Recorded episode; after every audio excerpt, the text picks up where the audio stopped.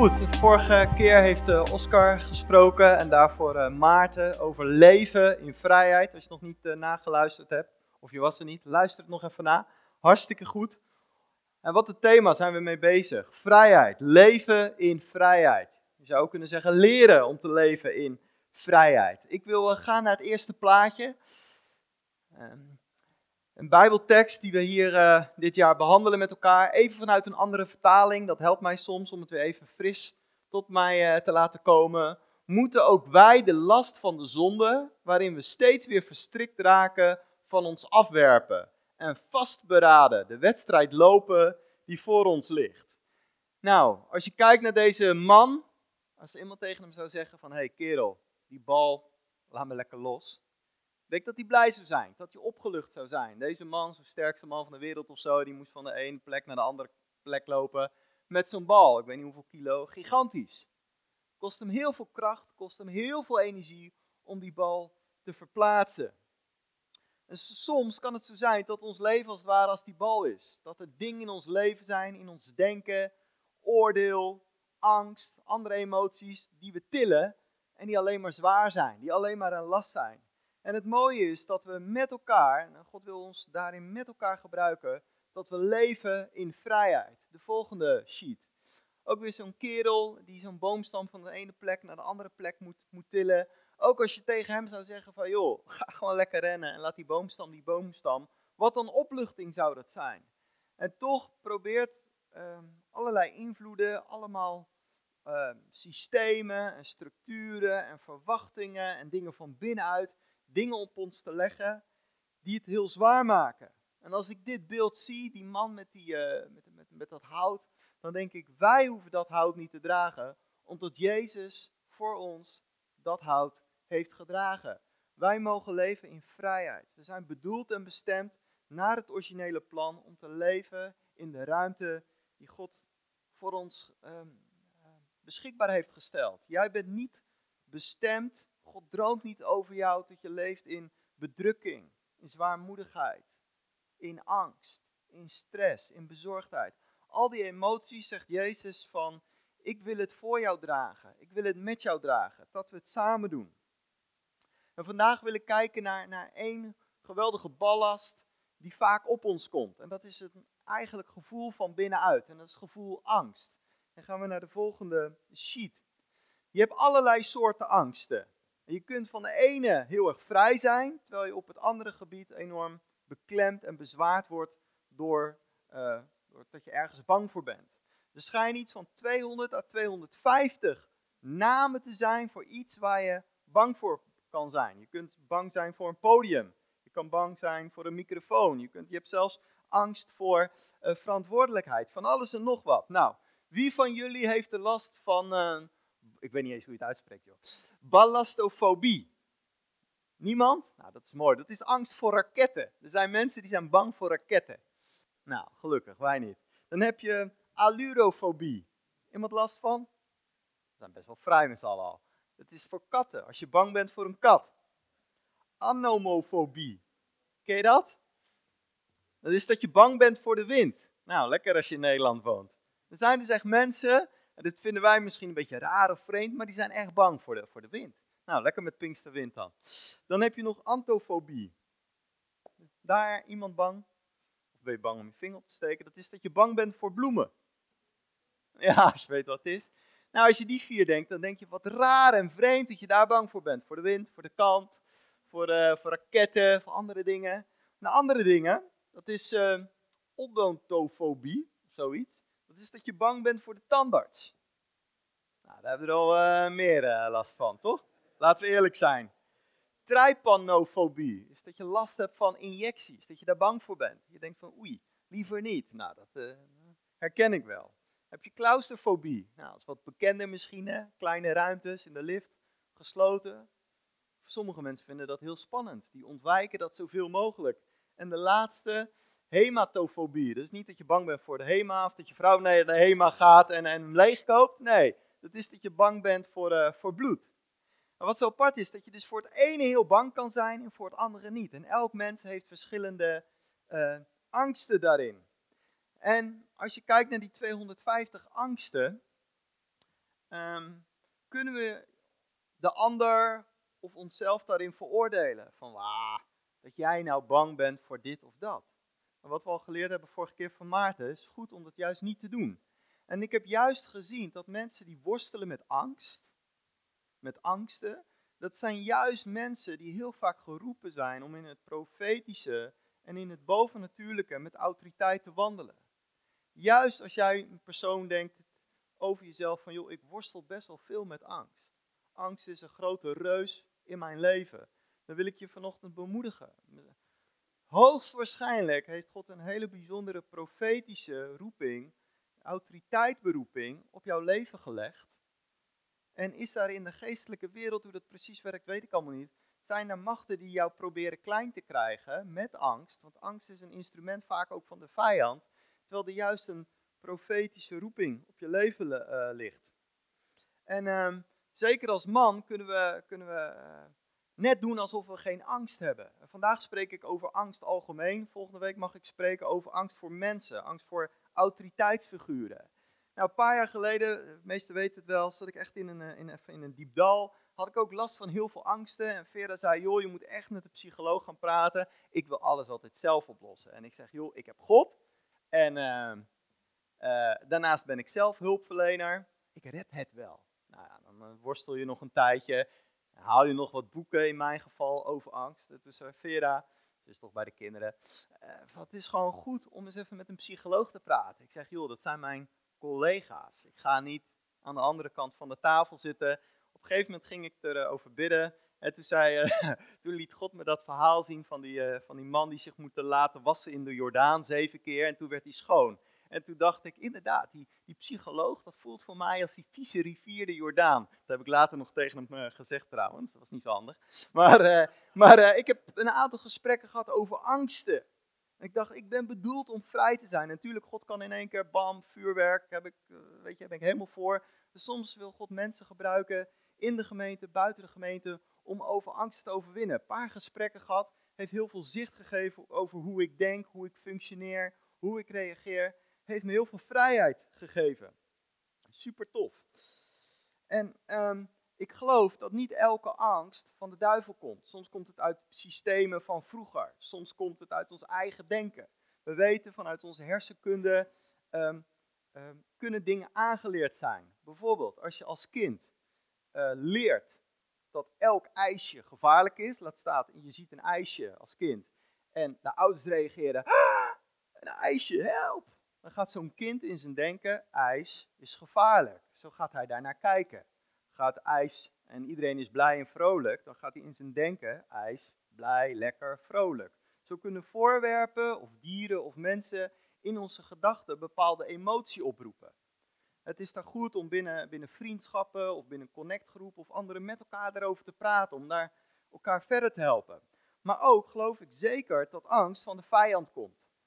De duivel gebruikt angst omdat hij zelf losgekomen is van de liefde van God, is de duivel zelf een heel angstig figuur geworden. Die werkt vanuit angst.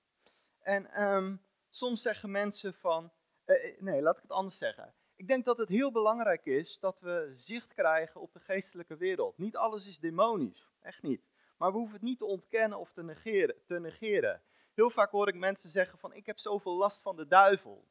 En eigenlijk, als ik eerlijk ben, denk ik dat is misschien wel een beetje arrogant. Ik zelf denk dat ik niet echt last heb van de duivel. Waarom? Zo hoog ben ik niet in die hiërarchische ladder. Ik denk dat de duivel, die kan maar op één moment tegelijk zijn. Ik denk dat hij veel meer bezig is met regeringsleiders en, en, en, geestelijke leiders in bijvoorbeeld het Midden-Oosten dan mijn kleine leventje. Tuurlijk heb ik wel last, last van invloeden, van machten. Maar wat zo mooi is, dat we mogen weten wie we zijn in Jezus en wie God is. Als we kijken naar God, dan is Hij hoog verheven, vol heiligheid, vol majesteit, vol pracht. Helemaal boven, bovenin is God. Helemaal heilig, verheven, vol met majesteit, eeuwig. Helemaal God. En dan heb je een hele tijd niks. Heb je een hele tijd niks. Dan heb je een hele tijd niks. Dan heb je een hele tijd niks. En dan had je drie hoofdengelen, aartsengelen, Michael, Gabriel en de duivel. En toen viel de duivel vanuit deze positie naar beneden.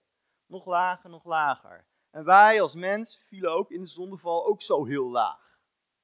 En doordat Jezus vanuit die hoogte kwam naar beneden en ons oppakte en heeft hij ons gezet in de hemelse gewesten. En is de duivel onder ons. Sterker nog, God zegt dat we in Jezus, dat de duivel onder onze voeten is.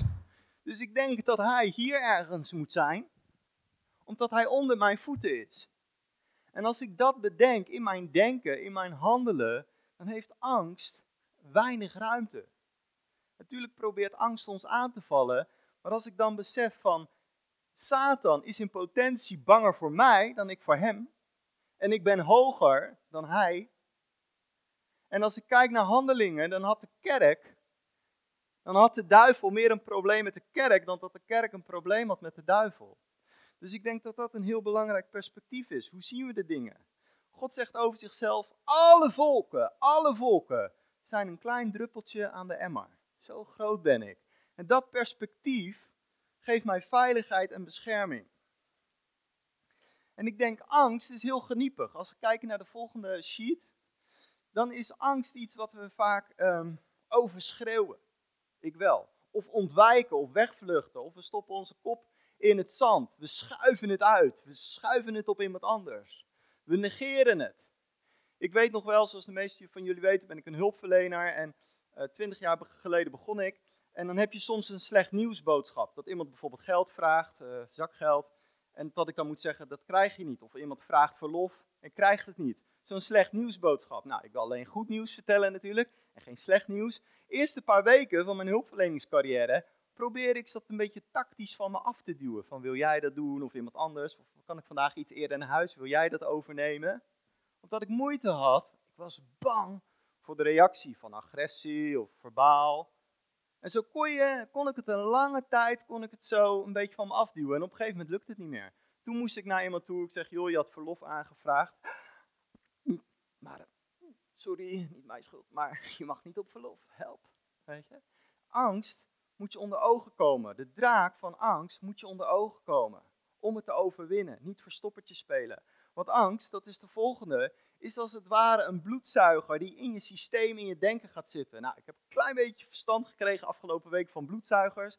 Vooral in Aziatische landen, waarschijnlijk weet je het wel, kan het ergens bijvoorbeeld in je been gaan zitten en je hebt dat niet door. En dat zuigt, soms heb je het wel door, soms niet, bloed uit jou en, en wordt er zelf groter van.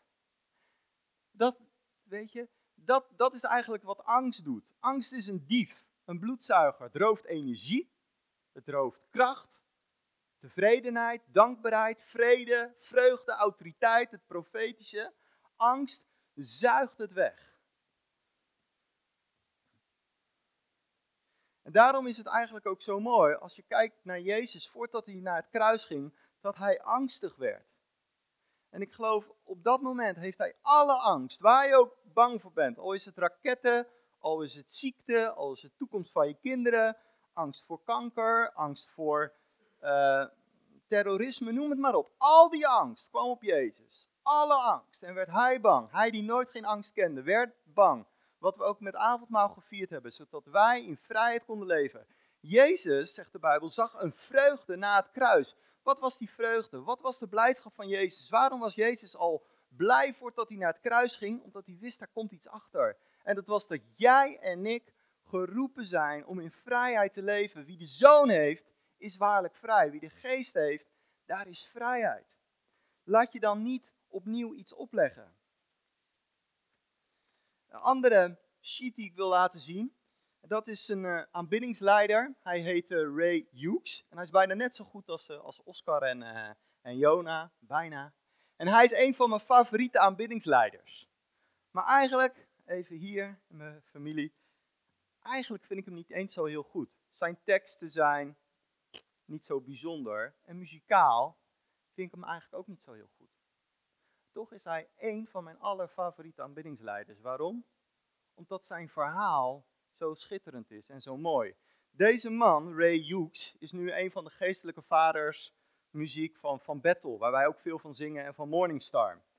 Maar deze man komt uit een hele gebroken gezin. Eigenlijk uit een hele gebroken generatie. Zijn, zijn, zijn vader en die vader en die vader. Um, alles wat een beetje negatief was, speelde daar plaats. Seksueel misbruik, drugs, alcohol, lichamelijk geweld. Zijn oom, zijn zus, zijn, ding, uh, zijn, zijn opa, zijn oma, zijn ouders, gevangenisstraffen. Noem het maar op. Alles, als je gelooft in generatievloeken, alles wat er zo'n beetje bestaat, kwam in zijn familielijn voort.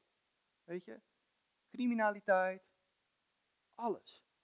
En ehm, hij verkocht, in zijn tienerjaren verkocht hij in een rockconcert um, in de jaren zeventig, uh, verkocht hij drugs. En iemand vertelde hem over Jezus. Had een radicale ervaring met Jezus. En hij maakte een keus. Op dat moment zei hij van, mijn hele familielijn is destructief. Ook veel suïcide, veel depressie, veel agressie, veel um, zelfs moord in zijn familie. En hij zegt, ik wil dat het stopt. En hij zei, samen met Jezus, tot hier en niet verder. Dat was een keus die hij maakte. En hij begon de Bijbel te lezen, de Evangelie. En hij zei: Met Jezus gaat me dit lukken. Met Jezus gaat deze destructieve lijn stoppen. En gaat mijn generatie gaat rechtop staan en gaat bloeien. En dat hij zei: Zelfs die andere lijn, geestelijk, ga ik kinderen voortbrengen. Hij zei: Samen met Jezus kan ik dit. En ik geloof dat ook jullie, misschien een aantal van jullie, geroepen zijn dat je het herkent in je voorgeslacht. Heel veel destructiviteit, heel veel negatieve dingen. En dat jij een keuze hebt gemaakt. En dat God voor jou een keuze hebt gemaakt. Tot hier en niet verder. Angst en oordeel en leugen stopt hier. Dat jij samen met Jezus in zijn woord, in zijn geest, met anderen mag groeien en dingen rechtop mag laten staan. Ik geloof dat je ervoor geroepen bent. En daarom maakt het voor mij een van de favoriete aanbiddingsleiders. Van, want ik weet, hij komt uit min 20. En hij zit nu misschien op, op 8 in perspectief. Wat een held, wat mooi. En dat geeft geloof en hoop voor ieder van ons. Dan wil ik naar de volgende sheet. Nou, hier een paar uh, um, sportieve dames die een bergje oprennen. En je ziet dat ze best wel kapot zijn. Dat komt niet zozeer door de afstand, dat kennen ze wel. En ook dat het bergop gaat, daar zijn ze voor getraind, daar zijn ze voor geoefend. Wat het zwaar maakt, is die, uh, ja, die, die lode zak die ze moeten dragen. En dat is wat angst doet. Jij bent misschien ook getraind. Je bent slim, je bent intelligent, je, bent, je hebt heel veel kwaliteiten. En je weet, af en toe moet je in het leven een bergje op. Ook als christen, het is af en toe pittig. Je komt heuvels tegen die je energie kosten. Maar het is die lode last die het zwaar maakt. En dat is angst. Angst is vaak die last die ons te neerdrukt. En dan zegt de Bijbel, in de liefde is geen plaats voor angst. Integendeel, volmaakte liefde drijft de angst uit. En het, het, het, loskomen van angst, een van de sleutels die God heeft gegeven, is zijn volmaakte liefde. Als we kijken naar het verhaal van Petrus, dan zien we, wat, wat, wat Oscar ook zo net al mooi benoemde, dat hij ook angstig was, met die andere gasten verstopt, angstig. En op een gegeven moment is het dat hij de liefde van God als het ware leert kennen. Van, hou je echt van me? Ja, ik hou nog steeds van u. Ik, heb, ik hou van jou, jij houdt van mij, dat is het. En toen kwam de kracht van de Heilige Geest. En we zien dat het leven van Petrus enorm verandert. Het was door de, door de liefde, door de kracht van de Heilige Geest dat de vrijheid in het leven van, van, van Petrus ehm, ontstond. Was het zo dat Petrus op dat moment helemaal geen angst meer kende? Nou, denk het niet. Denk soms heb je angst uh, die nuttig is. Dat zit ook in een systeem. Soms kan net angst een bepaalde functie hebben. Angst voor vuur, angst voor andere dingen. Soms is het nuttig. Maar vooral angst die belemmert om te, uh, te wandelen in datgene waarvoor God je geroepen heeft. Als we kijken naar de volgende sheet, dan zie je dat wat ik geloof, dat God ons vrijheid heeft uh, gegeven. En dat we wandelen in die vrijheid om vrucht te dragen. Het is niet alleen voor onszelf dat we ons gelukkiger voelen en beter voelen, wat natuurlijk geweldig is, maar het is ook waarom wil God jou vrijmaken, meer en meer, zodat je vrucht kan dragen. Als je belemmerd wordt door angst of door oordeel of door leugens, wordt het lastiger om vrucht te dragen. En Gods plan is dat jij vrucht draagt. Gaan we naar de volgende. Het verhaal van Petrus. We weten met Pinksteren, misschien heb je het afgelopen dagen gelezen, de Heilige Geest, Pinkstervuur, mensen vol enthousiasme. Maar toen was die Pinksterconferentie zeg maar afgelopen daar in Jeruzalem. En hoe nu verder? En dan zien we dat Petrus en Johannes op een gegeven moment naar, zeg maar, een kerkactiviteit gingen. In dit geval gingen ze naar een gebedsbijeenkomst. En ze liepen daar gewoon door de straat naar hun kerkactiviteit. En op een gegeven moment, zoals wel vaker, was daar die arme man en die riep van, heb je wat geld voor mij? Heb je een euro? En wat zo mooi is in het verhaal van Handelingen 3, het, het, was een verhaal van alle dag. Het was niet een conferentie of zo. Nee, Petrus en Johannes gingen gewoon naar de connectgroep. Ze gingen gewoon naar de bidstond. Ze gingen gewoon naar iets toe. En dan zegt die Petrus, die zegt van, joh, zilver en goud heb ik niet. Maar ik geef u in de naam, maar wat ik heb, geef ik u in de naam van Jezus Christus, de Nazoreër. Wandel, sta op. Dan gaan we naar de volgende. En hij pakte hem bij de rechterhand en trok hem overeind. En op hetzelfde moment werden de voeten en de enkels van de man stevig en sterk. Dit is de Petrus die zei: Ik ken Jezus niet en ik weet het niet en ik twijfel. Die nu door de kracht van de Heilige Geest autoriteit neemt om een zieke te genezen. Dan gaan we naar de volgende. Meteen sprong hij overeind en liep rond en ging met hen de tempel in, lopend en springend en God lovend. Lopend en springend en God lovend. Fantastisch. Volgende. En er is daar natuurlijk heel veel mensen die reageren heel verbaasd. Als jij iemand opeens bij in de Jumbo of de Albert Heijn deze week geneest, hoe gaat de omgeving reageren? En iedereen is verbaasd van hoe kan dat? Hoe doe je dat? Wie ben jij?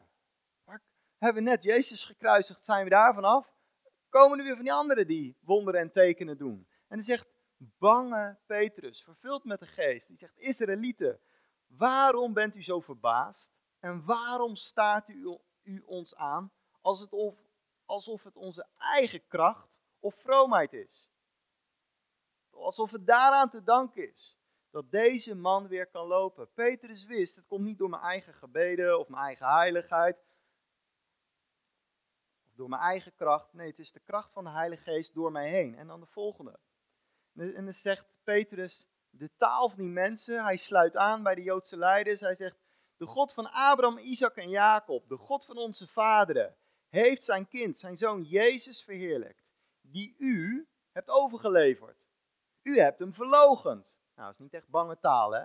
U heeft hem verlogend voor Pilatus, toen die oordeelde dat men hem zou loslaten. Gaan we naar de volgende. U, echter, hebt de heilige en rechtvaardige verlogend en gevraagd dat u een moordenaar geschonken zou worden. Dat is wat jullie hebben gedaan. Nou, dat is best wel confronterend. Dat is niet de man die bang was. En dan de volgende. Maar de vorst van leven, dat is Jezus, de vorst van leven, hebt u gedood. Hij durfde het wel te benoemen. Het was niet zo ingehouden of sociaal wenselijk. U, zegt hij, hebt de vorst van leven gedood. Maar die heeft God uit de doden opgewekt. De volgende. En dan zegt Petrus, Jezus heeft deze lamme man genezen. Door ons geloof, door geloof in Jezus, is hij volkomen gezond geworden. Dus Petrus zegt, het was niet door mijn kracht. Het was niet door mijn heilige, heilige daden of door mijn eigen kracht. Het was door mijn geloof die ik in Jezus stopte. Dat hij alles kan, dat voor hem alles mogelijk is. Dat hij weer gezond werd. En u ziet het zelf. U bent getuige. Nou, dan de volgende. Wat denk je van, nou, iedereen is blij. Dan gaat iedereen zeggen, Peter, is bid ook voor mij. Ik heb ook hoofdpijn last van mijn knie. Nee hoor. En zij sloegen de handen aan hen en zetten hen, Petrus en Johannes, gevangen. Dan denk je dat, nou. En dan staat er iets verderop.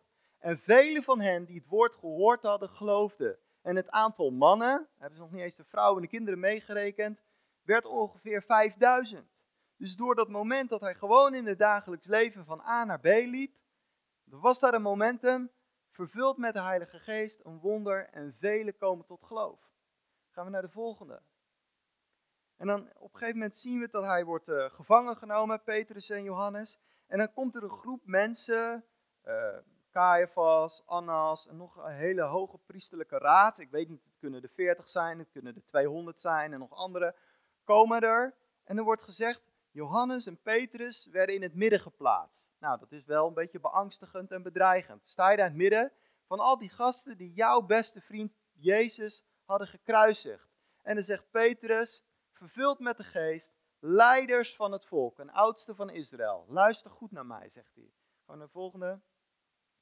Wanneer wij vandaag ondervraagd worden over de weldaad, de weldaad aan een zieke man bewezen, waardoor hij gezond geworden is, laat het dan bij u allen en bij heel het volk van Israël bekend zijn, dat door de naam van Jezus Christus, de Nazareër, die u gekruisigd hebt, maar die God uit de doden opgewekt heeft, dat door hem deze man hier gezond voor u staat.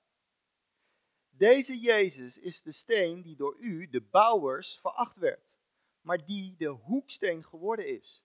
En de zaligheid is in geen ander, want er is onder de hemel geen andere naam onder de mensen gegeven, waardoor wij zalig moeten worden. Nou, dit is heel bijzonder.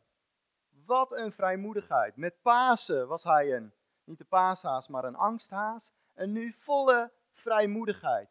En ze zien het ook. Ze zeggen, toen zij nu de vrijmoedigheid van Petrus en Johannes zagen en merkten dat zij ongeleerde en eenvoudige mensen waren, verwonderden zij zich en herkenden zij hen als mensen die met Jezus samen waren geweest.